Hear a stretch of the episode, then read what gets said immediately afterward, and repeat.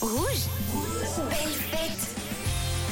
Se motiver mutuellement et se mettre de bonne humeur mutuellement, je vous demandais quel était votre petit plaisir de ce mercredi, ce qui vous donne la patate tout simplement. Et on commence avec Laetitia qui est de bonne humeur aujourd'hui et on la comprend car c'est son dernier jour de travail avant Noël et ça franchement c'est clair que ça motive.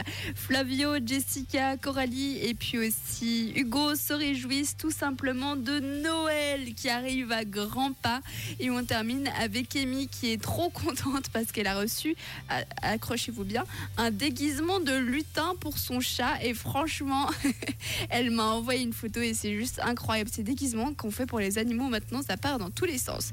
Merci beaucoup pour vos petits messages, pour vos petits plaisirs du quotidien. Vous avez vu, ça n'a pas besoin d'être très compliqué. Ça se passe tous les jours sur Rouge à cette heure-ci. Alors rendez-vous demain et de notre côté, on continue avec de la musique motivante. Vivi Brown pour la suite.